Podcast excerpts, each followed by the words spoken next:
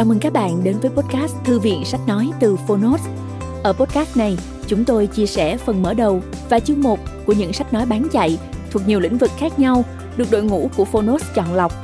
Mong là thông qua podcast, người nghe sẽ tìm thấy quyển sách phù hợp cho bản thân và cả những kiến thức hữu ích cũng như nguồn cảm hứng, kinh nghiệm giúp cuộc sống hàng ngày trở nên phong phú, hiệu quả hơn. Podcast Thư viện Sách Nói được phát sóng đều đặn vào thứ ba, thứ năm và thứ bảy hàng tuần. Mời các bạn cùng đón nghe.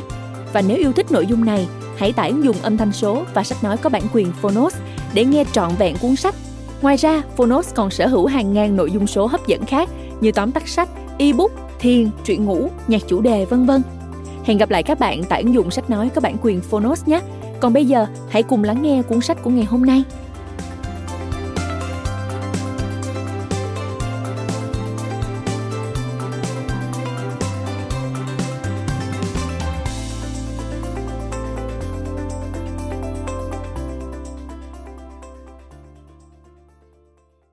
Bạn đang nghe từ Phonos. Mật mã tài năng Sự vĩ đại không tự nhiên sinh ra mà được ươm trồng. Và cuốn sách này sẽ chỉ ra nó được ươm trồng như thế nào. Tác giả Daniel Coyle Người dịch Quỳnh Chi Độc quyền tại Phonos Phiên bản sách nói được chuyển thể từ sách in theo hợp tác bản quyền giữa Phonos với công ty cổ phần sách Alpha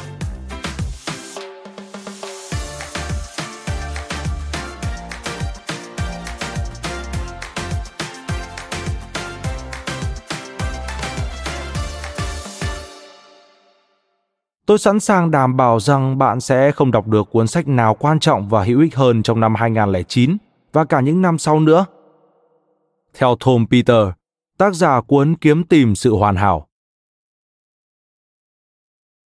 Biến tiềm năng thành tài năng đích thực.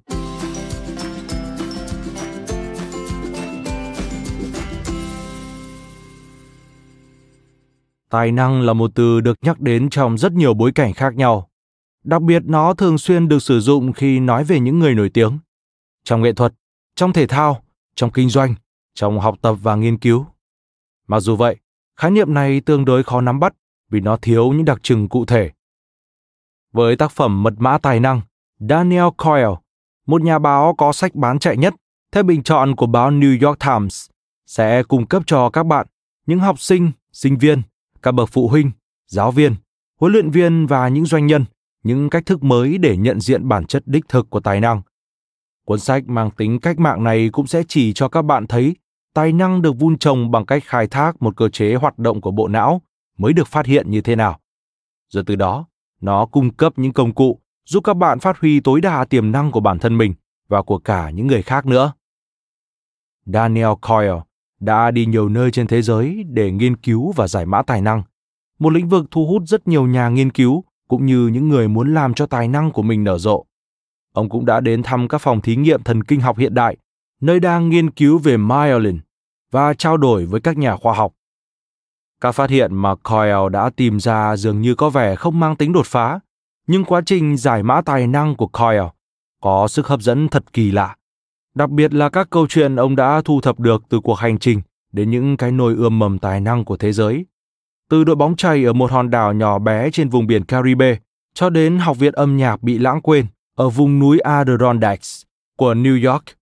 Từ các nghiên cứu trường hợp về những cầu thủ bóng đá giỏi nhất thế giới, những tên cướp nhà băng khét tiếng, những nhạc công vĩ cầm, phi công chiến đấu, ca sĩ, vận động viên trượt ván.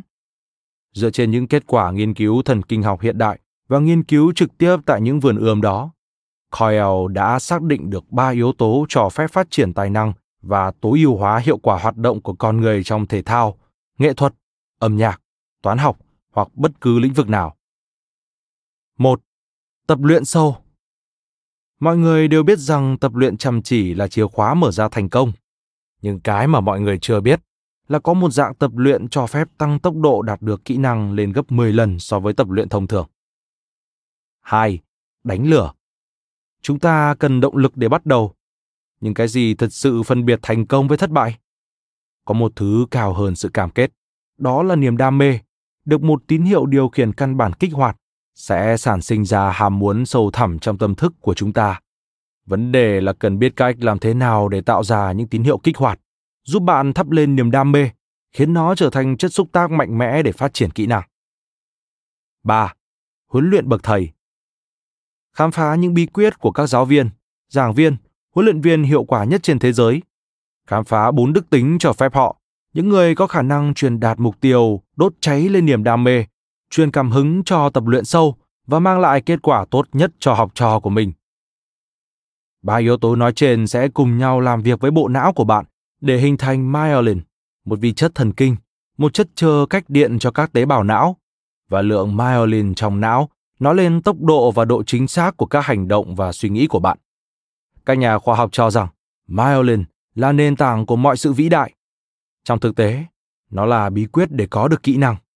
Lượng myelin trong não không cố định từ khi con người được sinh ra, mà nó phát triển. Và cũng giống như bất cứ những gì có thể phát triển, nó cũng có thể được chúng ta ươm trầm và nuôi dưỡng.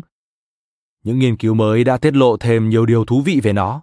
Nhưng điều thú vị nhất là myelin phát triển để thích ứng với các hoạt động của con người và chúng ta có thể kiểm soát nó.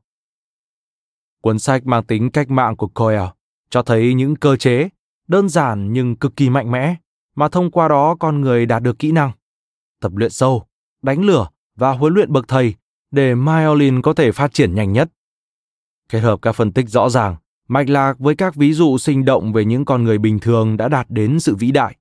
Cuốn sách Mật mã tài năng không chỉ thay đổi cách bạn suy nghĩ về tài năng, mà còn giúp bạn vận dụng những kiến thức và công cụ hữu hiệu để biến những tiềm năng của mình thành tài năng đích thực.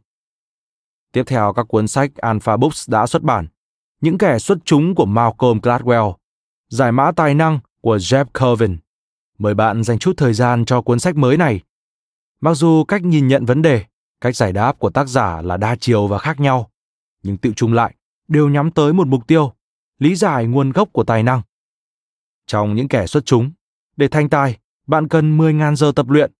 Với giải mã tài năng, ai sẵn sàng khép mình vào kỷ luật và đầu tư mồ hôi nước mắt, người đó có thể thành công. Còn trong cuốn sách này, hãy tập luyện sâu. Xin trân trọng giới thiệu với bạn đọc. Hà Nội, tháng 9 năm 2010, công ty sách Alpha.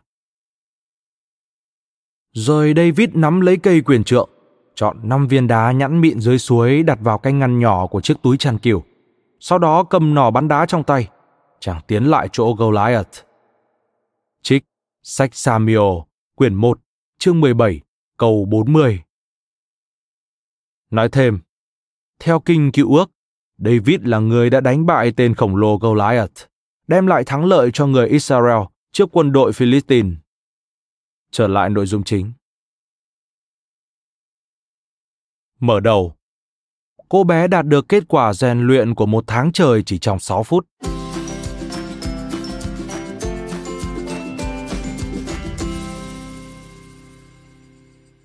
Mọi hành trình đều bắt đầu từ những câu hỏi. Và đây là ba câu hỏi cho cuộc hành trình này. Bằng cách nào mà một câu lạc bộ quần vợt không một xu dính túi của Nga, với chỉ một sân tập trong nhà, lại có thể đào tạo ra những tay vợt nữ đứng trong top 20 của thế giới, nhiều hơn cả nước Mỹ cộng lại? Làm thế nào mà một trường dạy nhạc khiêm nhường, nằm trước một cửa hàng tại Dallas, bang Texas, có thể đào tạo được Jessica Simpson, Demi Lovato, trở thành những tài năng nhạc pop xuất chúng Bằng cách nào mà một gia đình người Anh nghèo khổ, ít học tại một ngôi làng hẻo lánh, lại có thể sản sinh ra ba nhà văn tầm cỡ thế giới? Những nơi sản sinh ra tài năng là những nơi thật bí hiểm. Và một trong những điều bí hiểm nhất là tài năng đó nở rộ mà không hề báo trước. Những cầu thủ bóng chày đầu tiên từ hòn đảo nhỏ là Cộng hòa Dominic đã đến với các giải thi đấu lớn từ thập niên 1950 của thế kỷ trước. Và hiện nay, họ được coi là một trong chín đội bóng lớn Nữ gôn thủ Hàn Quốc đầu tiên giành được giải của Hiệp hội gôn chuyên nghiệp nữ LPGA vào năm 1998 và hiện nay đã có tới 45 vận động viên nữ người Hàn Quốc tham dự giải LPGA, trong đó có 8 người lọt vào nhóm 20 người đứng đầu. Năm 1991, chỉ có một thí sinh Trung Quốc tham gia cuộc thi piano Van Cliburn. Nhưng đến cuộc thi gần đây nhất thì con số này đã lên tới 8, tương ứng với bước nhảy vọt về số lượng nhạc công Trung Quốc trong các dàn nhạc giao hưởng hàng đầu thế giới. Nói thêm, cuộc thi piano quốc tế Van Cliburn do Quỹ Van Cliburn của Fort Worth, bang Texas, Hợp Trung Quốc Hoa Kỳ tổ chức, được Harvey Lavin Van Cliburn Jr., sinh năm 1934, nghệ sĩ piano người Mỹ nổi tiếng, đoạt giải nhất cuộc thi piano quốc tế Tchaikovsky năm 1958 làm cố vấn nghệ thuật. Quỹ do nhiều giảng viên âm nhạc và người tình nguyện. Uy tín của cuộc thi này là trở thành đối thủ của cuộc thi piano quốc tế Tchaikovsky. Trở lại nội dung chính. Các bài tường thuật của giới truyền thông thường có khuynh hướng mô tả những nơi sản sinh ra tài năng như một hiện tượng đơn lẻ. Nhưng thực chất, đó chính là một mô hình rộng lớn hơn, đã có từ lâu. Hãy xem xét trường hợp của các nhà soạn nhạc thế kỷ 19 ở Viên, Áo, những nhà văn theo phong cách Shakespeare ở Anh, hay những họa sĩ của thời kỳ phục hưng ở Ý. Khi đó, thành phố Florence đang say ngủ, với dân số chỉ có 70.000 người. Nhưng đột nhiên nó sản sinh ra một số lượng lớn các thiên tài mà từ trước đến nay, và có lẽ cả sau này nữa chưa từng thấy. Trong từng trường hợp, những câu hỏi giống hệt nhau luôn luôn vang lên. Tài năng lạ thường này xuất phát từ đâu? Nó phát triển ra sao? Câu trả lời có thể bắt đầu từ một đoạn video đáng chú ý về một cô bé 13 tuổi tên là Clarissa, có khuôn mặt lấm tấm tàn nhang. Clarissa không phải tên thật của cô bé, là một phần của nghiên cứu do hai nhà tâm lý học âm nhạc người Australia là Gary Matheson và James Renwich tiến hành. Họ theo dõi quá trình tiến triển của cô bé khi học kèn clarinet trong vài năm. Đoạn video này chính thức có tên tệp là Shorter Clarissa 3.mov. Tuy nhiên, nó nên được gọi là cô bé đạt được kết quả rèn luyện của một tháng trời chỉ trong 6 phút thì đúng hơn. Trên màn hình, Clarissa trông không có vẻ thật sự tài năng. Cô bé mặc một cái áo phông cộc tay có mũ, quần sóc thể thao và khuôn mặt biểu hiện vẻ thờ ơ, buồn ngủ. Thật ra trước 6 phút ghi hình, Carissa đã được xếp vào loại có khả năng âm nhạc hết sức bình thường. Theo các bài kiểm tra năng khiếu của McPherson và xác nhận của giáo viên cũng như phụ huynh và chính Carissa nữa, cô bé không thể hiện bất kỳ năng khiếu âm nhạc nào. Khả năng thẩm âm của cô không tốt lắm, khả năng cảm nhận nhịp điệu ở mức trung bình, động lực để học âm nhạc thấp hơn bình thường. Trong ghi chép của nghiên cứu, câu nói của cô bé vì mọi người cho là cháu nên học là động lực mạnh mẽ nhất cho việc luyện tập. Tuy nhiên, Carissa đã trở nên nổi tiếng trong giới khoa học âm nhạc. Bởi vào một buổi sáng bình thường, chiếc máy quay của Michelson đã chụp được khoảnh khắc mà một đứa trẻ bình thường làm được một điều hoàn toàn không bình thường. Theo tính toán của Michelson, trong vòng 5 phút 54 giây, cô bé đã tăng tốc độ học tập của mình lên gấp 10 lần. Và chính cô bé cũng không hề nhận ra điều đó. Michelson sẽ bật máy để chúng ta xem lại đoạn băng này. Thời điểm là vào buổi sáng, giờ tập thường lệ của Clarissa. Một ngày sau buổi học hàng tuần. Cô bé tập một bản nhạc mới có tựa đề Đám cưới vàng do nghị sĩ clarinet nhạc jazz là Wood Herman sáng tác vào năm 1941. Carissa đã được nghe bài này vài lần và cô bé rất thích. Bây giờ, cô sẽ chơi thử bài này. Carissa hít một hơi và chơi hai nốt, rồi dừng lại. Cô đưa cây kèn ra khỏi miệng và nhìn chăm chú vào bản nhạc, mắt nheo lại. Cô chơi tiếp 7 nốt trong phần đầu của bản nhạc. Cô bỏ sót nốt cuối cùng và ngay lập tức dừng lại, giật cây kèn ra khỏi miệng. Carissa liếc nhìn bản nhạc và nhẹ nhàng ngâm nga đoạn đầu. Đa đa, đum đa. Cô bé bắt đầu chơi lại đoạn nhạc ngắn từ đầu. Lần này có thêm một vài nốt, nhưng vẫn thiếu nốt cuối cùng. Rồi chơi lại, có đủ nốt đã chơi thiếu. Đoạn nhạc đầu đã bắt đầu gắn kết với nhau. Các nốt nhạc đã sinh động và có cảm xúc. Khi hoàn tất đoạn này, Clarissa lại dừng lại khoảng 6 giây, dường như đang dò lại phần đã tập trong đầu. Ngón tay lướt trên thân cây kèn khi suy nghĩ. Cô bé hơi vươn người về phía trước, thở sâu và lại bắt đầu. Bản nhạc nghe khá tệ. Đó không phải âm nhạc mà chỉ là một mớ nốt nhạc vụn vặt, chập choạng, chậm rãi, thỉnh thoảng lại điểm xuyết bởi những ngắt quãng và vài nốt nhạc thiếu. Cảm nhận thông thường sẽ khiến chúng ta tin rằng Clarissa đang thất bại. Nhưng trong trường hợp này, cảm giác đó có thể là một sai lầm nghiêm trọng.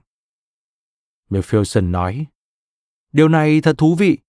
Mỗi lần xem băng, tôi lại nhận ra những điều mới mẻ, tinh tế và mạnh mẽ đến đáng ngạc nhiên. Đây chính là cách mà một nhà công chuyên nghiệp tập luyện vào thứ tư để chuẩn bị cho buổi biểu diễn vào thứ bảy.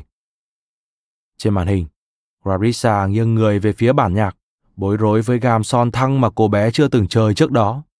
Cô hết nhìn bàn tay mình, rồi lại nhìn bản nhạc. Rồi Clarissa ngâm nga đoạn nhạc. Cả người cô bé đổ về phía trước, trông như thể đang đi ngược chiều một cơn gió lạnh. Khuôn mặt tàn nhang lấm thấm mồ hôi của cô bé như căng ra. Clarissa chơi đi chơi lại đoạn nhạc. Mỗi lần cô bé lại thêm một chút tình cảm, nhịp điệu và cô còn lắc lư thân hình nữa.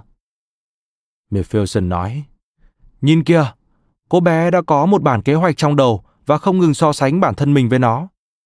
Carissa đang tập luyện trong từng đoạn nhạc và cả trong những suy nghĩ.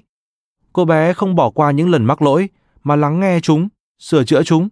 Cô khớp các đoạn nhạc ngắn thành toàn thể bản nhạc, luôn luôn thay đổi tư thế để nhìn bản nhạc và cô thường kiễng chân lên. Đây không phải sự luyện tập thông thường. Có một điều gì đó thật khác biệt. Một quá trình có mục đích rõ ràng và tập trung vào các lỗi mắc phải. Có một điều gì đó đang phát triển, đang được xây dựng nên. Bản nhạc bắt đầu vang lên và cùng với nó là một phẩm chất mới trong cô bé. Đoạn video vẫn tiếp tục. Sau khi tập bản đám cưới vàng, Carissa tiếp tục tập bản nhạc tiếp theo. Sông Danube xanh.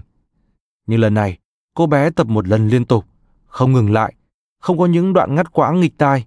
Giai điệu trở nên du dương hơn, có thể nhận biết được, mặc dù đôi khi vẫn có một tiếng rít hơi chói tai. Mcpherson như rên lên. Cô bé chỉ chơi thôi, như thể cô bé đang đứng trên chiếc băng chuyền đang chuyển động trơn tru vậy. Ông nói. Đoạn nhạc thật sự khủng khiếp. Carissa không suy nghĩ, không học, không xây dựng gì hết. Cô bé chỉ đang lãng phí thời gian. Cô bé đi từ mức tệ hơn bình thường tới xuất chúng, rồi lại quay trở lại. Carissa không có một chút ý thức về việc mình đang làm. Một lúc sau, Mephielson không thể chịu được nữa. Ông tua trở lại đoạn Clarissa tập bản đám cưới vàng. Ông muốn xem lại nó, với cùng một lý do giống như tôi. Đây không phải là hình ảnh về một tài năng được sinh ra bởi gen di truyền, mà có một điều gì đó còn thú vị hơn nhiều. Đây là 6 phút mà một người bình thường bước vào một vùng hiệu quả đến diệu kỳ, nơi có thêm nhiều kỹ năng được tạo ra cùng với mỗi giây phút trôi qua. McPherson nói với vẻ thèm muốn. Lạy Chúa nhân từ, nếu ai đó có thể nắm giữ được điều này, nó sẽ đáng giá hàng triệu đô la. Cuốn sách này nói về một ý tưởng đơn giản. Carissa và những nơi sản sinh ra tài năng khác đang làm một việc giống nhau. Họ dựa vào một cơ chế thần kinh, trong đó những mô hình cụ thể của việc tập luyện có mục tiêu giúp tạo nên kỹ năng. Không hề nhận ra điều đó, họ bước vào một khu vực mà việc học tập được tăng tốc. Con người không thể nắm giữ nó, nhưng có thể tiếp cận nếu hiểu được phương thức hoạt động của nó. Nói ngắn gọn, họ đã giải được mật mã tài năng. Mật mã tài năng được xây dựng dựa trên những phát kiến khoa học mang tính cách mạng về một chất cách ly bọc quanh dây thần kinh, được gọi là myelin.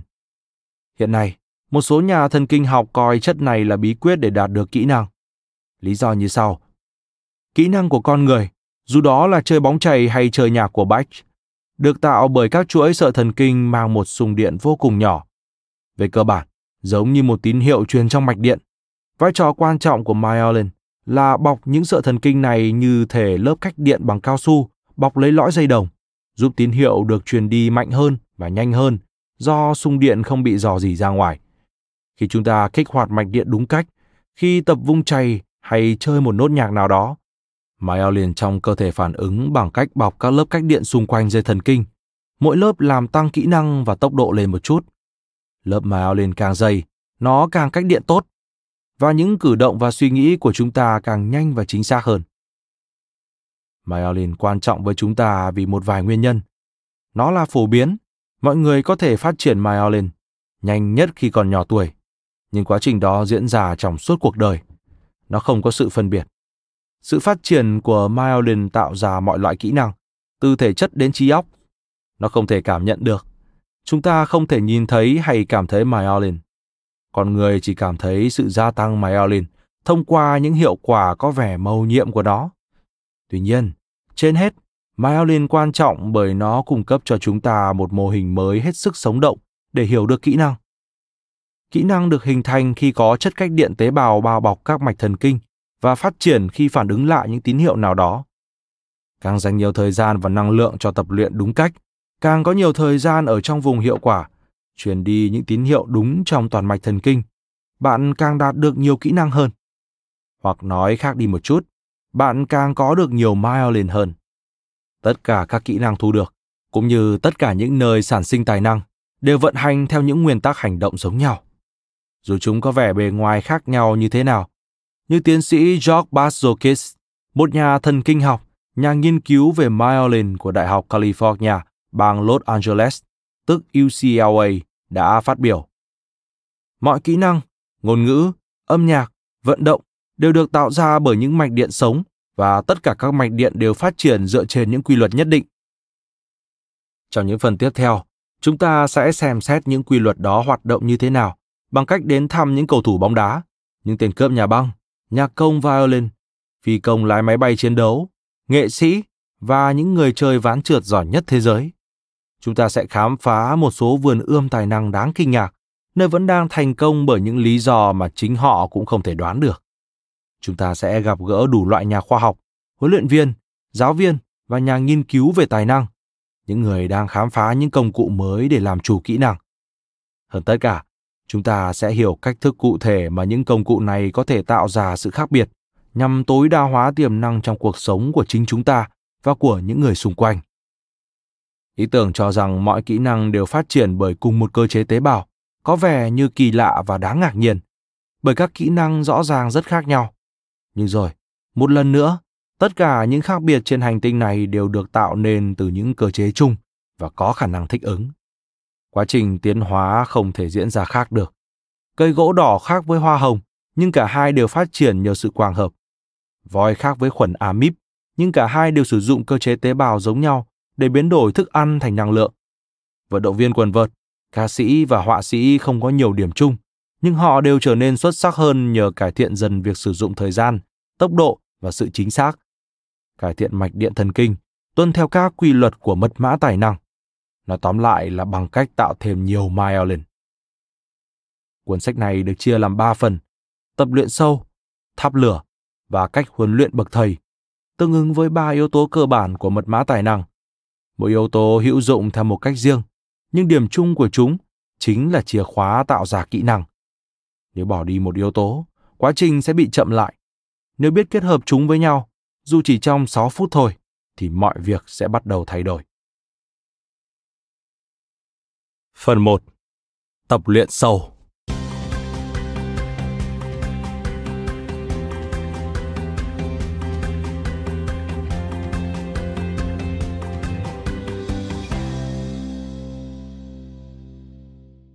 Chương 1.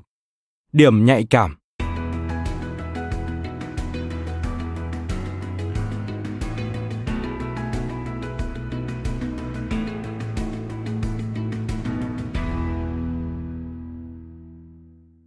Bạn sẽ thông minh hơn nhờ trải qua những lỗi lầm của chính mình. Ngạn ngữ Đức Những trường đại học Harvard sau hàng rào mắt cáo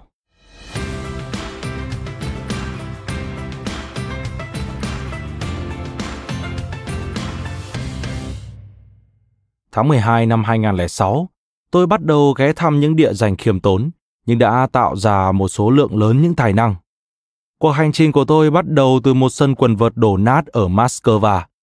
Và sau 14 tháng, nó đưa tôi đến một sân bóng đá ở Sao Paulo, Brazil, một phòng thu âm tại Dallas, bang Texas, một trường học ở nội thành San Jose, bang California, một học viện âm nhạc bị lãng quên ở vùng núi Adirondacks của bang New York, một hòn đảo yêu bóng chày đến điên cuồng ở vùng biển Caribe và rất nhiều địa chỉ khác nữa. Chúng nhỏ bé, khiêm nhường nhưng lại đạt được những thành tích vĩ đại đến mức một người bạn của tôi đã phong cho chúng cái tên những trường đại học Harvard sau hàng rào mắt cáo. Nói thêm, từ tài năng có thể không rõ ràng và gây ra sự hiểu nhầm về tiềm năng, đặc biệt khi dùng cho những người trẻ tuổi. Nghiên cứu cho thấy trở thành một người phi thường là dấu hiệu không đáng tin cậy của thành công mang tính lâu dài. Để rõ ràng, chúng ta sẽ định nghĩa tài năng theo nghĩa chặt chẽ nhất. Tài năng là sự sở hữu những kỹ năng có thể lặp lại, không phụ thuộc vào kích thước cơ thể. Trở lại nội dung chính. Cuộc hành trình này đặt ra trước tôi một vài thử thách. Đầu tiên là giải thích với vợ tôi và bốn đứa trẻ, toàn những người không hề ngốc nghếch chút nào một cách hợp lý nhất có thể. Do đó, Tôi đã quyết định dàn xếp nó như một cuộc đại thám hiểm, giống như kiểu mà các nhà tự nhiên học thế kỷ 19 đã thực hiện. Tôi so sánh với thái độ hết sức nghiêm túc. Chuyến đi của mình với hành trình của Darwin trên con tàu Beagle. Tôi diễn giải khôn ngoan cách thức mà những địa điểm nhỏ bé, xa xôi hẻo lánh tạo ra các mô hình và sức mạnh lớn hơn, kiểu như các đĩa thí nghiệm Petri, tức đĩa kính nông dùng trong các thí nghiệm và xét nghiệm. Những diễn giải đó dường như có tác dụng, ít nhất là trong chốc lát. Bố chuẩn bị đi tìm kho báu. Tôi nghe thấy cô con gái 10 tuổi của mình là Katie kiên nhẫn giải thích cho em gái. Em biết đấy, giống như trong tiệc sinh nhật đấy mà. Tìm kho báu, tiệc sinh nhật, thật ra cũng không quá khác nhau. Chín cái nôi tài năng mà tôi đến thăm, gần như không có điểm gì chung, ngoại trừ việc chúng đều gần như không thực sự tồn tại. Chúng đều không có những thông tin thống kê, giống như một con chuột tuy không thể gầm lên như hổ, nhưng bằng cách nào đó vẫn có thể thống trị cả một khu rừng. Nhưng bằng cách nào nhỉ? Manh mối đầu tiên đến từ một dạng mô hình không ai ngờ tới. Khi bắt đầu đến thăm những cái nôi tài năng, tôi hy vọng mình sẽ được khai sáng.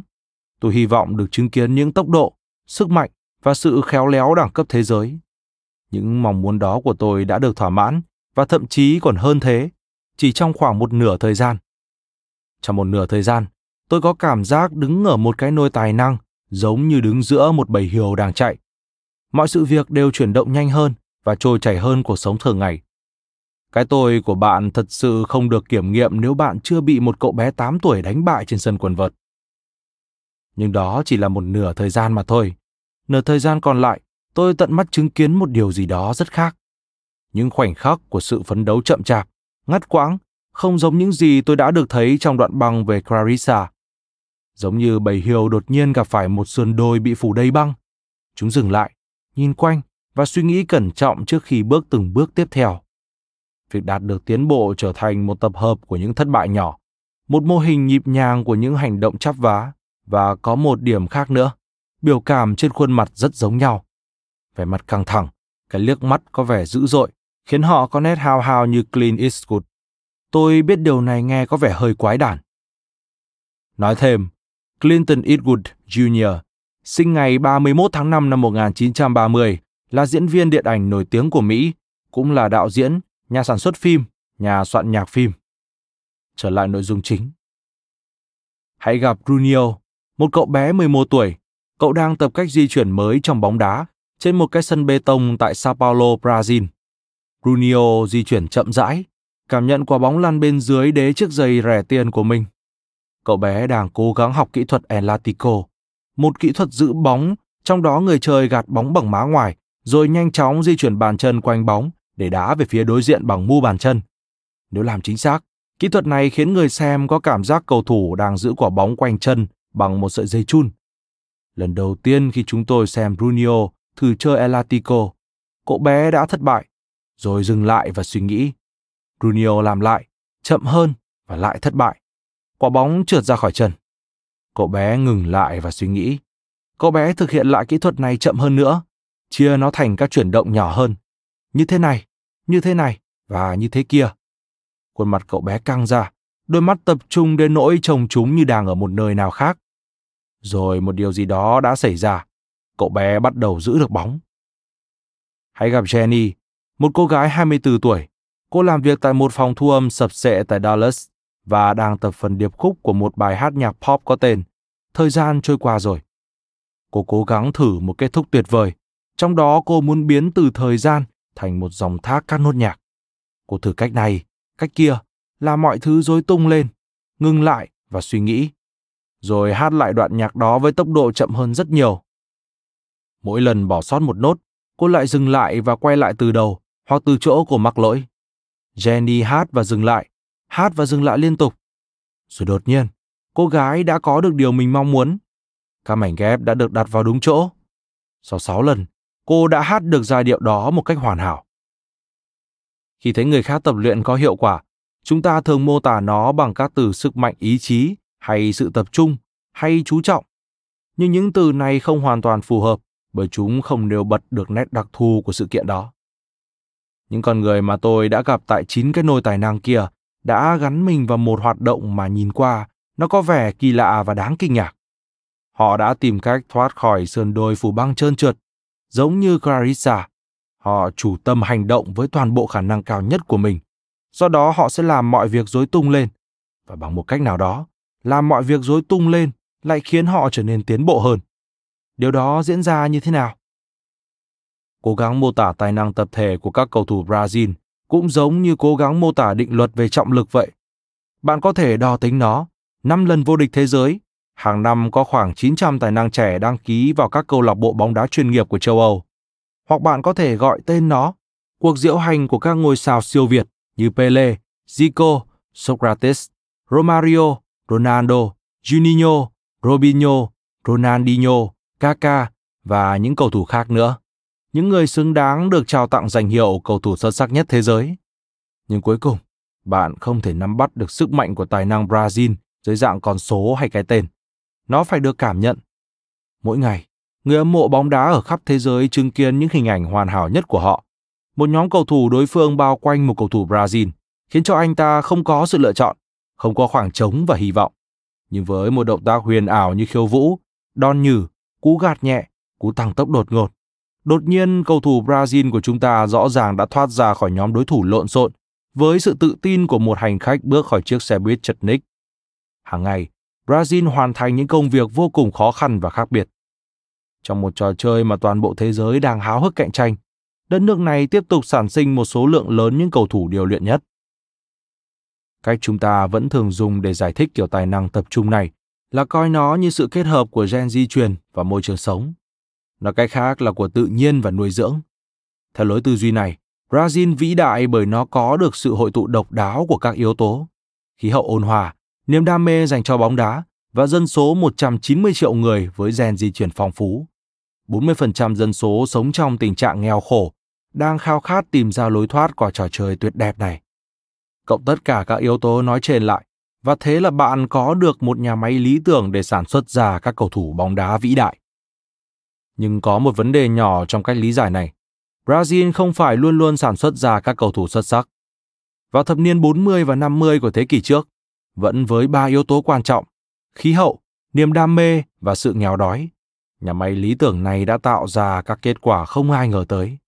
Không một lần giành được cúp thế giới, bốn lần thất bại trước Hungary hùng mạnh lúc đó. Chỉ có một vài kỹ năng ngẫu hứng đáng chú ý mà sau này họ mới trở nên nổi tiếng. Mãi cho đến năm 1958, đội tuyển Brazil mới được công nhận là có đội hình xuất sắc. Nổi bật là tài năng 17 tuổi Pele trong World Cup được tổ chức tại Thụy Điển. Nếu trong thập kỷ tiếp theo, Brazil đánh mất vị trí dẫn đầu trong thể thao, cũng giống như hiện tượng Hungary, thì lập luận về sự độc đáo Brazil sẽ không dẫn chúng ta tới bất kỳ lời giải đáp hợp lý nào. Ngoại trừ việc nhún vai thờ ơ và ăn mừng danh hiệu vô địch mới, không còn nghi ngờ gì nữa, họ có những nét đặc thù của riêng họ. Vậy bằng cách nào mà Brazil có thể sản sinh ra nhiều cầu thủ vĩ đại đến vậy? Câu trả lời vô cùng bất ngờ. Brazil tạo ra nhiều cầu thủ xuất chúng bởi từ thập niên 50 của thế kỷ trước, các cầu thủ Brazil đã được đào tạo theo một phương pháp riêng biệt, với một công cụ riêng biệt cho phép cải thiện kỹ năng giữ bóng nhanh hơn bất cứ đất nước nào khác trên thế giới. Giống như cô bé Clarissa, người Brazil đã tìm ra cách để tăng tốc độ học tập. Và giống như Clarissa, họ hầu như không nhận thức được điều này. Tôi gọi hình thức đào tạo này là tập luyện sâu. Và như chúng ta sẽ thấy, nó được áp dụng trong nhiều lĩnh vực, chứ không chỉ trong bóng đá. Nói thêm, những nhà sử học bóng đá đã nghiên cứu kỹ thời điểm 3 phút khởi đầu cho trận thắng của Brazil trước đội tuyển đang rất được hâm mộ lúc đó là Liên Xô tại vòng bán kết Cúp Thế giới năm 1958. Đội Liên Xô gây được sự chú ý bởi kỹ thuật hiện đại đỉnh cao, đã bị kỹ năng giữ bóng của Pele, Garincha và Vava qua mặt. Luis Mendes nói, các hệ thống khoa học của Liên Xô đã chết ngay từ lúc đó. Họ đã chọn cầu thủ xuất sắc nhất vào sân, nhưng vẫn không thể theo kịp Garincha. Trở lại nội dung chính. cái tốt nhất để hiểu được khái niệm tập luyện sâu là thực hiện nó. Bạn hãy dành vài giây để nhìn hai danh sách sau đây. Nhớ dành thời gian như nhau cho mỗi danh sách. Mời bạn xem danh sách các cặp danh từ để thực hành cho khái niệm luyện tập sâu được đính kèm trên ứng dụng. Bây giờ, hãy nhắm mắt lại. Không nhìn vào danh sách đó, thử nhớ lại các cặp từ có trong hai danh sách càng nhiều càng tốt. Ở cột nào, bạn có thể nhớ lại nhiều từ hơn. Khoan hãy nghe sách tiếp nếu như bạn vẫn chưa thực hiện xong bài tập này nhé. Nếu giống như hầu hết mọi người, sự việc sẽ gần như thế này. Bạn sẽ nhớ nhiều từ ở cột B hơn, những từ có ký tự trống. Nghiên cứu cho thấy bạn sẽ nhớ nhiều hơn gấp 3 lần. Đó là bởi chỉ trong vài giây ngắn ngủi đó, các kỹ năng ghi nhớ của bạn bỗng trở nên nhạy bén. Nếu đây là một bài kiểm tra, thì điểm số cho cột B sẽ cao hơn tới 300%. Chỉ số IQ của bạn không tăng lên khi bạn nhìn vào cột B. Bạn không cảm thấy điều gì khác biệt. Bạn sẽ không cảm thấy mình là thiên tài. Rất tiếc là như vậy. Nhưng khi gặp phải các từ có ký tự trống, có một điều gì đó sâu thẳm và không thể cảm thấy được đã xảy ra. Bạn dừng lại, bạn vấp, dù chỉ một chút thôi, rồi tìm ra chữ cái còn thiếu. Bạn trải qua một phần triệu giây vật lộn, và chính một phần triệu giây đó đã tạo ra sự khác biệt. Bạn không tập luyện vất vả hơn khi nhìn vào cột B, nhưng bạn đã tập luyện sâu hơn. Một ví dụ khác, hãy tưởng tượng bạn đang ở một bữa tiệc và đang cố gắng nhớ tên của một ai đó. Nếu có người nói cho bạn cái tên ấy, khả năng bạn lại quên biến đi là rất cao. Nhưng nếu bạn thu xếp để tự nhớ lại được, tự kích hoạt các tín hiệu, giống như chống lại việc thu nhận thông tin bị động, bạn sẽ khắc sâu nó vào trong trí nhớ. Điều này không phải vì cái tên đó quan trọng hay bởi trí nhớ của bạn đã được cải thiện tốt hơn, mà bởi bạn đã tập luyện sâu hơn. Hoặc hãy hình dung bạn đang ở trên một chiếc máy bay và không biết đã lần thứ bao nhiêu trong đời, bạn xem tiếp viên hàng không trình bày phần minh họa rõ ràng, chính xác về cách mặc áo phao cứu hộ trong vòng một phút. Mặc áo phao qua đầu, người hướng dẫn nói, và buộc hai cái giải màu đen ở phía trước áo lại. Làm phồng áo bằng cách kéo hai cái giải màu đỏ. Sau một giờ bay, máy bay trong tranh và giọng nói khẩn trương của cơ trưởng vang lên từ hệ thống liên lạc, thông báo cho hành khách phải mặc áo phao cứu hộ. Bạn làm việc này nhanh đến mức độ nào? Các giải màu đen quấn quanh người ra sao? Giải màu đỏ để làm gì? Đây là một kịch bản khác. Vẫn chuyến bay đó, nhưng lần này thay vì quan sát một người khác thực hiện phần minh họa, bạn hãy thử tự làm việc này. Bạn chui đầu vào áo, buộc hai giải màu đen và kéo hai giải màu đỏ. Một giờ sau máy bay chào đảo và giọng của cơ trưởng vang lên trên hệ thống liên lạc. Bạn sẽ thao tác nhanh hơn bao nhiêu lần? Tập luyện sâu được xây dựng dựa trên cơ sở một nghịch lý, xoay sở theo các phương pháp có mục đích nào đó, hành động ở khu vực rìa tới hạn của khả năng, nơi bạn dễ dàng mắc lỗi, sẽ khiến bạn trở nên thông minh hơn. Hoặc nói một cách khác, những trải nghiệm khi bạn buộc phải làm chậm lại, mắc lỗi và sửa lỗi, giống như khi bạn đã đi trên một sườn đồi có phủ băng. Bạn dễ bị sẩy chân và ngã, bắt buộc bạn phải hành động mau lẹ và khéo léo hơn. Nhưng chính bạn không hề nhận ra điều đó. Chúng tôi nghĩ rằng làm việc mà không cần phải nỗ lực thật đáng mong muốn, nhưng đó thật sự là một phương pháp tệ hại nếu dùng để học tập. Robert Bjork, người đã xây dựng những ví dụ trên đã nói. Bjork là trường bộ môn thần kinh học tại Đại học California. Ông đã dành gần như toàn bộ cuộc đời để nghiên cứu sâu các vấn đề về trí nhớ và học tập. Ông là một học giả vui tính, tinh thông về các đường cong suy giảm trí nhớ và lý do ngôi sao bóng rổ nhà nghề Mỹ Shaquille O'Neal, người lừng danh với những cú ném tự do, thường luyện tập từ những cự ly kỳ quặc 14 và 16 bộ thay vì cự ly tiêu chuẩn 15 bộ. Một bộ, tức foot bằng 30,48 cm. Theo phán đoán của Bjork, Shark cần phát triển khả năng điều chỉnh chương trình vận động của mình. Đến lúc đó, anh ta sẽ trở nên rất đáng gờm. Bjork nói, những sự việc có vẻ như chướng ngại vật lại trở nên rất đáng mơ ước nếu xét về lâu dài. Một cuộc đọ sức thật sự, dù chỉ trong vài giây, còn hữu dụng hơn hàng trăm lần quan sát. Bjork trích dẫn một thí nghiệm do Henry Rodinger tại Đại học St. Louis ở Washington tiến hành. Trong đó, sinh viên được chia thành hai nhóm cùng nghiên cứu một bài khóa về lịch sử tự nhiên. Nhóm A học trên tài liệu trong 4 tiết, nhóm B chỉ học một tiết nhưng được kiểm tra 3 lần. Một tuần sau, cả hai nhóm cùng làm bài kiểm tra và nhóm B đạt kết quả cao hơn 50% so với nhóm A. Họ chỉ học một phần tư thời gian nhưng lại thu được nhiều kiến thức hơn. Catherine Fitz, một trong những sinh viên của Bjork, nói cô đã áp dụng những ý tưởng này vào những bài tập tại trường và đã nâng điểm trung bình lên 1,0 trong khi thời gian học chỉ cần một nửa. Nguyên nhân nằm ngay trong cách bộ não của chúng ta được tạo ra. Bjork giải thích.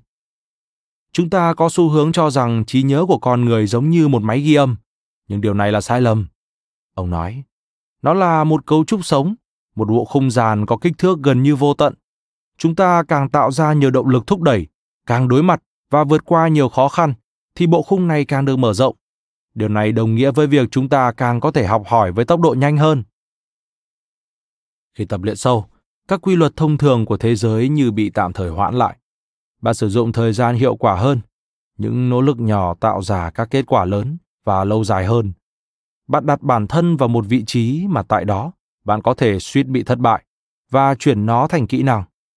Mẹo ở đây là lựa chọn mục tiêu cao hơn một chút so với những khả năng mà bạn đang có, nhằm mục đích phấn đấu. Thất bại mù quáng sẽ không có ích gì, nhưng lại đạt được một điều gì đó. Bjork nói, Vấn đề là phải tìm ra được điểm nhạy cảm. Có một khoảng cách tối ưu giữa cái bạn đã biết và cái bạn đang cố gắng thực hiện để đạt được. Khi tìm ra được điểm nhạy cảm đó, việc học tập sẽ được chắp cánh bay xa.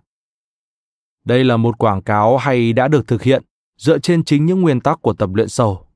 Tăng khả năng học tập bằng cách đặt người xem vào điểm nhạy cảm, gần rìa tới hạn về khả năng của họ. Đây chính là lý do tại sao nhiều quảng cáo thành công thường bao hàm cả việc nhận thức ở một mức độ nào đó. Ví dụ, quảng cáo rượu whisky với câu hát lặp đi lặp lại Ingo else, Ingo else. Ngày lễ không còn ý nghĩa nếu thiếu J&B. J&B là một hãng sản xuất rượu whisky Scotch. Tập luyện sâu là một khái niệm mới lạ bởi hai lý do. Thứ nhất, nó chống lại hiểu biết trực giác của chúng ta về tài năng. Trực giác mách bảo chúng ta rằng việc tập luyện liên quan đến tài năng cũng tương tự như đá mài liên quan đến lưỡi dao. Đá mài vô cùng quan trọng nhưng lại không có ý nghĩa gì nếu thiếu lưỡi dao cứng, hay còn gọi là khả năng thiên phú. Tập luyện sâu nảy sinh một khả năng hấp dẫn. Tập luyện có thể là cách để tôi luyện chính lưỡi dao. Lý do thứ hai khiến tập luyện sâu là một khái niệm bất thường, chính vì nó tận dụng các sự kiện mà chúng ta thường cố gắng tránh xa. Đó là các lỗi, và biến chúng thành kỹ năng. Để hiểu được tập luyện sâu có tác dụng ra sao, trước tiên cần xem xét tầm quan trọng không ngờ, nhưng thiết yếu của lỗi lầm đối với quá trình học hỏi. Thực tế, hãy cùng phân tích một ví dụ sâu sắc đặt ra dưới dạng câu hỏi. Bạn có thể làm giỏi một công việc nào đó bằng cách nào khi việc mắc lỗi có thể khiến bạn thất bại thảm hại? Thiết bị kỳ dị của Edwin Link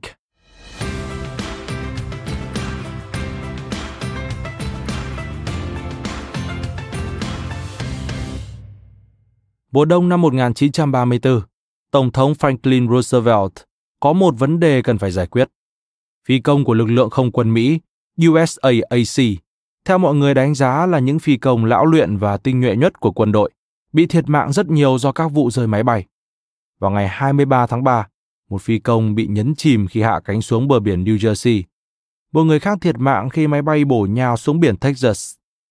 Ngày 9 tháng 3, bốn phi công nữa hy sinh do máy bay đâm xuống Florida, bang Ohio và Wyoming. Các cuộc tàn sát không phải do chiến tranh, chỉ đơn giản là họ đã cố gắng bay qua bão tuyết để vận chuyển thư từ. Tình trạng rời máy bay như vậy có thể nói là một vụ bề bối tập thể. Điều tra của Thượng nghị viện được tiến hành đã vạch trần một âm mưu hàng triệu đô la liên quan đến việc điều chỉnh giá giữa các hãng hàng không thương mại đã ký hợp đồng vận chuyển thư từ cho nước Mỹ. Tổng thống Roosevelt đã nhanh chóng phản hồi bằng cách hủy toàn bộ các hợp đồng nói trên. Để thư từ vẫn được chuyển đều đặn, Tổng thống đã kêu gọi lực lượng không quân thực hiện nhiệm vụ này. Những vị tướng của lực lượng này luôn sẵn sàng chứng tỏ sự tự nguyện và lòng dũng cảm của đội ngũ phi công. Họ cũng muốn cho Roosevelt thấy không quân xứng đáng là một binh chủng hoàn chỉnh, tương đương với lục quân và hải quân. Những vị tướng này hầu như đã nghĩ đúng về đội ngũ phi công. Họ luôn sẵn sàng và rất dũng cảm. Tuy nhiên, trong những cơn bão tuyết hùng hãn năm 1934, những vụ tai nạn máy bay của USAAC vẫn xảy ra. Sáng sớm ngày 10 tháng 3, sau khi phi công thứ 9 thiệt mạng trong vòng 20 ngày, Roosevelt đã gọi cho tướng Benjamin Fulois, chỉ huy lực lượng không quân đến Nhà Trắng. Tướng quân, Tổng thống giận dữ nói, bao giờ thì những vụ chết người do chuyển thư bằng máy bay này mới dừng lại? Đó là một câu hỏi hay, câu hỏi mà Roosevelt có lẽ đã nhắm vào toàn bộ công tác đào tạo phi công. Việc huấn luyện phi công trước đó đã dựa trên niềm tin vô cùng vững chắc rằng phi công giỏi là do bẩm sinh chứ không phải được đào tạo mà có. Phần lớn các chương trình đào tạo đều tuân theo một trình tự như nhau. Người hướng dẫn đưa các học viên có triển vọng lên máy bay và biểu diễn một loạt các động tác nhào lộn. Nếu học viên nào không bị say máy bay, thì anh ta được cho là có khả năng trở thành phi công.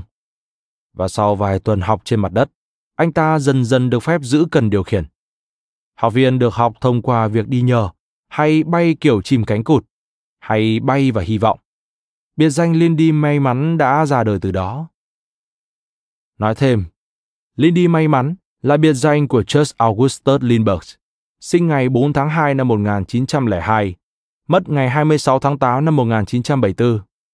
Vào ngày 20, 21 tháng 5 năm 1927, Lindbergh, khi đó 25 tuổi, là một phi công của đội bay đưa thư của Mỹ, đã từ một nhân vật vô danh trở nên nổi tiếng toàn thế giới sau khi thực hiện thành công chuyến bay không nghỉ từ cánh đồng Roosevelt tại Long Island, New York đến cánh đồng Le Bourget trên chiếc phi cơ một chỗ ngồi có một động cơ. Trở lại nội dung chính. Hệ thống đào tạo này hoạt động không hiệu quả. Tỷ lệ thiệt mạng tại một số trường không quân của quân đội là 25%. Năm 1921, 8 trong số 14 phi công Mỹ chết do tai nạn máy bay. Đến năm 1934, kỹ thuật và công nghệ đã được cải thiện, nhưng việc đào tạo phi công vẫn như giai đoạn sơ khai. Hãng vận chuyển thư tín bằng đường hàng không Fiaco nhờ sự thay đổi của Roosevelt mà trở nên nổi tiếng, đã hỏi một cách mỉa mai. Có cách nào tốt hơn để học bay không? Câu trả lời xuất hiện từ một người rất đặc biệt, Edwin Albert Link Jr., con trai một người thợ làm đàn dương cầm và đàn ống tại Binghamton, New York. Ông đã lớn lên và làm việc ngay tại xưởng của cha mình. Gây go, mũi khoằm và nổi tiếng bướng bỉnh. Link là một anh chàng lăng xăng bẩm sinh. Năm 16 tuổi, Link bắt đầu đam mê bay lượn và tham gia một khóa học bay với học phí 50 đô la của Sydney Chaplin, anh em cùng cha khác mẹ của ngôi sao điện ảnh. Phần hay nhất của bài học đó là chúng tôi được nhào lộn, xoay vòng và bay sát mọi thứ trong tầm nhìn. Nhờ trời mà lúc đó tôi không bị say, nhưng khi hạ cánh, tôi không thể kiểm soát được gì nữa. Tôi đã nghĩ, thật là một cách dạy bay kinh khủng. Link nhớ lại. Sự mê hoặc lớn dần. Anh bắt đầu bám sát những nhà vận động chính trị địa phương để xin tham gia các lớp học bay. Cha của Link không đánh giá cao đam mê bay lượn của anh. Ông sa thải chàng Edwin trẻ tuổi khỏi xương đàn ống khi phát hiện ra niềm yêu thích của anh. Nhưng Linh vẫn không từ bỏ. Thậm chí cuối cùng anh đã mua một chiếc máy bay Sena bốn chỗ ngồi. Tâm trí của anh chàng lang sang này không ngừng quẩn quanh ý định cải tiến việc đào tạo phi công. Năm 1927, 7 năm sau buổi học vỡ lòng với Chaplin, Link bắt đầu hành động. Mượn ống bể và bơm nén khí từ xưởng đàn ống của cha, ông tạo ra một thiết bị thu nhỏ lại các thành phần thiết yếu của một máy bay trong khoảng không gian chỉ rộng hơn cái bồn tắm một chút. Nó có đôi cánh ngắn, dây, đuôi nhỏ, bảng điều khiển và một động cơ điện giúp thiết bị đảo cánh, lao xuống và chuyển hướng tương ứng với sự điều khiển của phi công. Một chiếc đèn nhỏ ở mũi thiết bị sáng lên khi phi công mắc lỗi. Linh đặt tên cho nó là thiết bị đào tạo bay của Link và đăng quảng cáo. Ông sẽ dạy cách bay thông thường và cách bay dựa vào các dụng cụ đo lường. Đó chính là khả năng bay khi không nhìn thấy gì trong sương mù và bão, chỉ dựa vào các thiết bị đo. Ông sẽ dạy cho các phi công có thể bay được trong khoảng thời gian chỉ bằng một nửa phương pháp huấn luyện thông thường và với chi phí thấp hơn.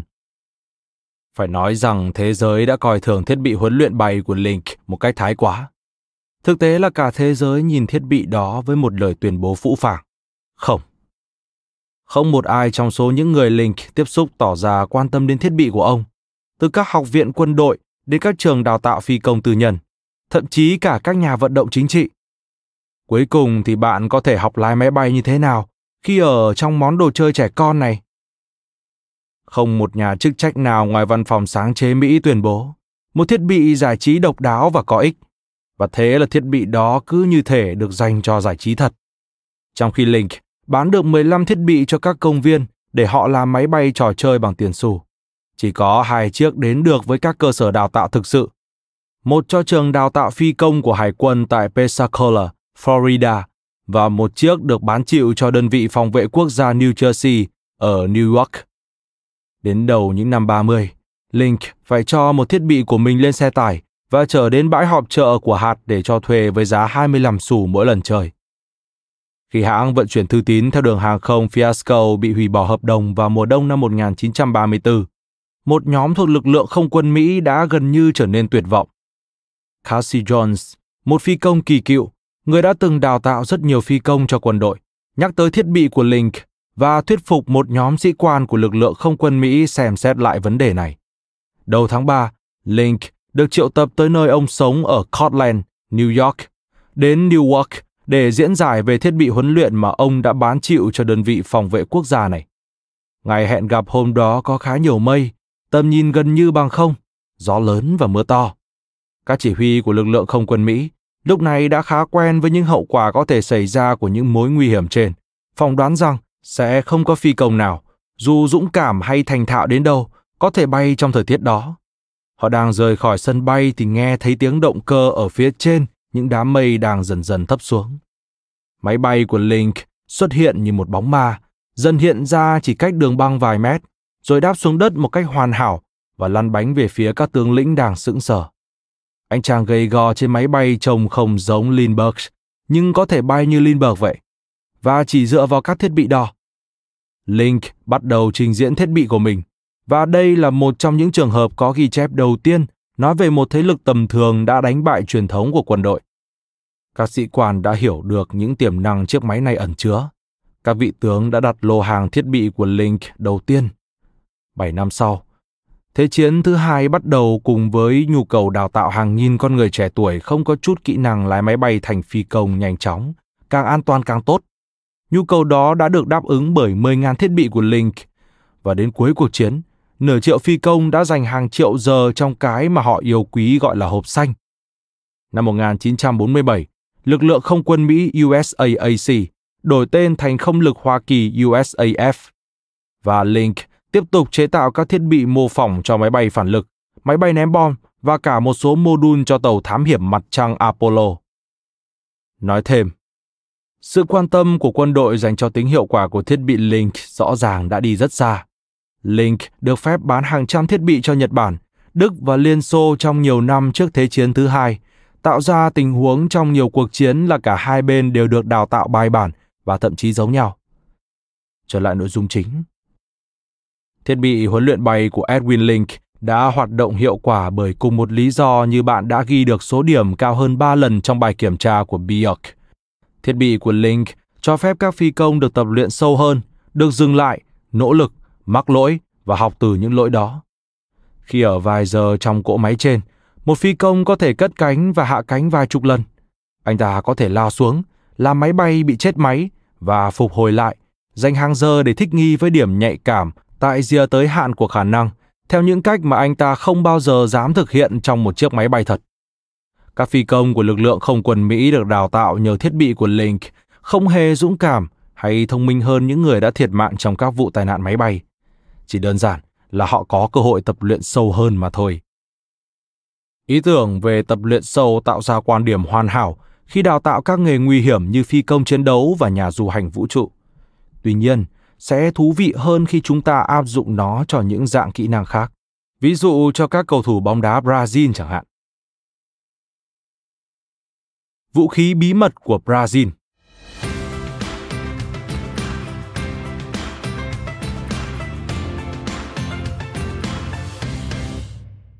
Giống như nhiều người hâm mộ thể thao trên toàn thế giới, huấn luyện viên bóng đá Simon Clifford bị các kỹ năng siêu phàm của các cầu thủ Brazil làm cho mê hoặc. Tuy nhiên, không giống hầu hết những người khác, ông quyết định tới Brazil để xem liệu mình có thể tìm ra phương pháp mà họ đã dùng để phát triển những kỹ năng đó hay không. Một khởi đầu tham vọng, bất thường khác của Clifford. Ông đã tích góp được toàn bộ kinh nghiệm huấn luyện của mình tại một trường tiểu học công giáo tại một khu vực không phải là mảnh đất màu mỡ cho bóng đá thuộc Leeds, nước Anh. Do đó, Clifford không phải người mà bạn có thể coi là bình thường. Ông cao lớn, đẹp trai và bảnh bao. Từ ông tỏa ra sự tự tin đầy thuyết phục mà người ta thường liên tưởng tới các nhà truyền giáo và các vị hoàng đế. Vào năm khoảng 20 tuổi, Clifford đã bị chấn thương nặng trong một tai nạn bóng đá kỳ lạ, bị tổn thương nội tạng, cắt bỏ một bên thận. Kết quả là ông sống thêm mỗi ngày với sự nhiệt huyết hơi thái quá. Mùa hè năm 1997, khi 26 tuổi, Clifford vay 8.000 đô la từ hội giáo viên và tới Brazil với chiếc ba lô trên lưng, máy quay phim và cuốn sổ tay kín đặc số điện thoại mà ông đã xin được từ một cầu thủ nước này. Khi đến nơi, Clifford dành hầu như toàn bộ thời gian để khám phá thành phố Sao Paulo đông đúc. Ban đêm ông ngủ tại những nhà ở tập thể đầy rán và ông say mê ghi chép hàng ngày. Ông đã gặp nhiều điều mà ông nghĩ sẽ thấy. Sự đam mê, truyền thống, các trung tâm huấn luyện được tổ chức bài bản, các buổi tập luyện nhiều giờ. Các cầu thủ tuổi vị thành niên tại các học viện bóng đá của Brazil tập 20 giờ một tuần, trong khi ở Anh thời lượng đó chỉ là 5 tiếng một tuần. Ông nhìn thấy sự nghèo khổ cùng cực của các khu nhà ổ chuột và sự tuyệt vọng trong mắt các cầu thủ. Nhưng Clifford cũng nhìn thấy một điều mà ông không ngờ tới, một trò chơi kỳ lạ. Nó tương tự bóng đá. Thứ bóng đá được chơi trong một phòng điện thoại công cộng và các cầu thủ có uống thuốc kích thích. Quả bóng có kích thước bằng một nửa nhưng nặng gấp đôi bình thường, do đó nó khó có thể nảy lên được. Các cầu thủ tập luyện không phải trên sân cỏ rộng mênh mông mà một khoảng sân bằng bê tông và đất bẩn có kích thước chỉ bằng một cái sân bóng rổ. Mỗi bên thay vì có 11 cầu thủ, chỉ có 5 hoặc 6 người. Trong nhịp độ và tốc độ điên cuồng, trò chơi có vẻ giống bóng rổ hay khúc côn cầu hơn là bóng đá. Nó gồm hàng loạt kỹ thuật phức tạp, những cú chuyền bóng nhanh có kiểm soát và hành động không ngừng từ đầu đến cuối. Trò chơi được gọi là Football de Salao. Tiếng Bồ Đào Nha có nghĩa là bóng đá trong phòng. Hiện thân hiện đại của nó là bóng đá futsal. Clifford nói, Rõ ràng đây chính là nơi các kỹ năng Brazil ra đời. Giống như tìm thấy liên kết còn thiếu vậy. Futsal đã được sáng tạo vào năm 1930 như một phương án tập luyện vào ngày mưa của một huấn luyện viên người Uruguay. Người Brazil nhanh chóng nắm lấy và soạn ra những luật lệ đầu tiên vào năm 1930. Từ đó, trò chơi này đã lan rộng giống như một con virus, đặc biệt tại những thành phố đồng đúc của Brazil, và nó nhanh chóng chiếm lĩnh một vị trí đặc biệt trong văn hóa thể thao của đất nước này. Những nước khác cũng chơi futsal, nhưng Brazil trở thành nước duy nhất bị ám ảnh bởi futsal. Một phần bởi trò chơi này có thể chơi được ở bất cứ nơi đâu, một lợi thế không nhỏ tại đất nước mà sân cỏ rất hiếm. Futsal phát triển để điều khiển những đam mê của trẻ em Brazil theo cách mà bóng rổ kiểm soát trẻ em thành phố ở nước Mỹ. Theo Vicente Figueiredo, tác giả cuốn lịch sử của Football de Salao, Brazil độc chiếm loại hình thể thao này. Họ đã thắng 35 trong số 38 giải đấu quốc tế. Nhưng con số đó chỉ gợi ý thời gian, nỗ lực và năng lượng mà Brazil đổ vào trò chơi kỳ lạ cây nhà lá vườn này. Như Alex Belos, tác giả cuốn bóng đá phong cách Brazil đã viết, Futsal được coi là vườn ươm của tâm hồn Brazil. Sự ươn mầm này được phản ánh trong tiểu sử của các cầu thủ bóng đá. Từ Pele trở về trước, gần như mọi cầu thủ vĩ đại nào của Brazil cũng chơi futsal khi còn là một đứa trẻ. Đầu tiên là tại khu dân cư họ sống, sau đó là tại các học viện bóng đá của Brazil. Tại đây, trẻ em trong độ tuổi từ 7 đến 12 dành 3 ngày mỗi tuần để chơi futsal. Một cầu thủ Brazil đỉnh cao chơi futsal hàng nghìn giờ đồng hồ. Ví dụ như Juninho đã từng nói anh chưa bao giờ đá một quả bóng đúng kích cỡ trên sân cỏ trước khi 14 tuổi. Đến năm 12 tuổi, Robinho đã dành một nửa thời gian tập luyện của mình cho futsal. Nó giống như một loại rượu vang, nhận ra một giống nho ngon.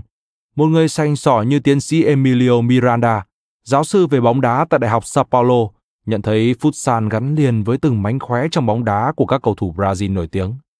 Kỹ thuật dây bóng Elatico của Ronaldinho giống như chơi con lắc yo-yo, chẳng đã trở nên phổ biến rồi sao? Nó khởi nguồn từ futsal. Bàn thắng nhờ cú vẩy bóng bằng mũi chân của Ronaldo trong Cúp Thế giới 2002 thì sao? Lại futsal. Các kỹ thuật Despero, En Barrett và Vaselina thì sao? Tất cả đều từ futsal. Khi tôi nói với Miranda rằng tôi hình dung người Brazil sáng tạo ra các kỹ năng khi chơi bóng trên bãi biển, ông phá lên cười. Các nhà báo thường bay đến đây, đến bãi biển, chụp ảnh và viết nên các câu chuyện. Nhưng các cầu thủ lớn không đến từ bãi biển, họ đến từ các sân tập futsal. Một nguyên nhân khác thuộc về toán học. Theo một nghiên cứu của Đại học Liverpool, các cầu thủ futsal chạm bóng nhiều hơn rất nhiều so với cầu thủ bóng đá bình thường, nhiều hơn 6 lần mỗi phút. Bóng càng nhỏ, càng nặng, càng đòi hỏi những hành động phải chính xác hơn. Như các huấn luyện viên đã nói, bạn không thể thoát khỏi vị trí bị kèm chặt bằng cách đá bóng sang phía sân của đối phương. Động tác chuyển bóng sắc nét là tối quan trọng. Toàn bộ trò chơi chỉ là tìm kiếm các khe hở và khoảng trống, nhanh chóng kết hợp với các cầu thủ khác. Kiểm soát và quan sát bóng là vấn đề sống còn. Đến khi các cầu thủ futsal chơi bóng đá với tất cả các yếu tố đúng tiêu chuẩn, họ cảm thấy như đang có hàng vài hecta khoảng trống để thể hiện. Khi quan sát các trò chơi ngoài trời chuyên nghiệp tại Sao Paulo cùng tiến sĩ Miranda, ông đã chỉ cho tôi biết cầu thủ nào đã từng chơi futsal.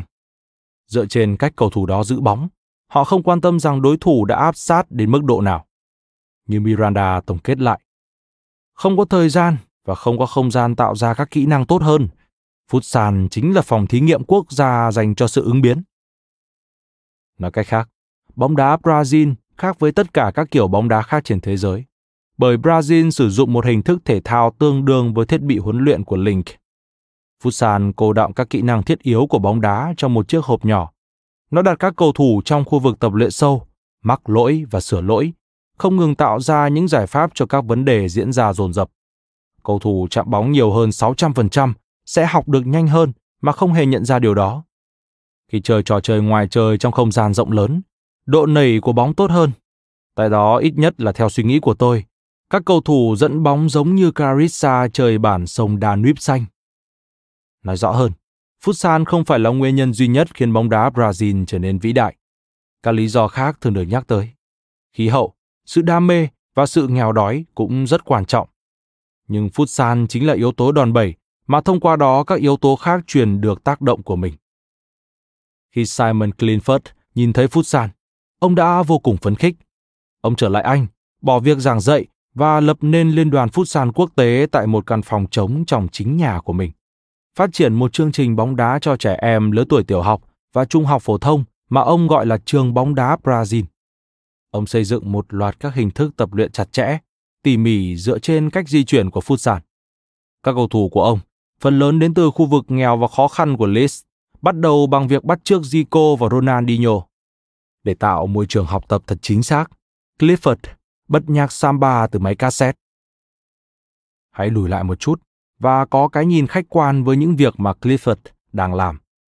Ông đang tiến hành một thí nghiệm để xem liệu nhà máy sản xuất những đôi chân trị giá hàng triệu đô la của Brazil có thể khép vào một mảnh đất hoàn toàn xa lạ thông qua trò chơi nhỏ có vẻ như ngông nghếch này hay không. Ông đang đánh cược rằng chơi futsal sẽ tạo ra một hình ảnh sinh động của phép màu Brazil để nó bám rễ và phát triển tại mảnh đất Leeds đầy bụi bặm và giá lạnh này. Khi người dân của Leeds nghe nói đến kế hoạch của Clifford, họ coi như mình đang được thư giãn nhẹ nhàng. Khi trực tiếp chứng kiến trường bóng đá của ông hoạt động, họ gần như suýt chết cười trước cảnh tượng. Vài chục đứa trẻ Yorkshire xanh xao, má ửng hồng, cổ rụt lại đang đá những quả bóng nhỏ rất nặng và học những kỹ thuật lạ lùng theo điệu nhạc samba. Chỉ có tiếng cười nhạo, trừ một chi tiết, Clifford đã đúng. Bốn năm sau, đội bóng đá U14 của Clifford đã đánh bại đội tuyển quốc gia U14 của Scotland.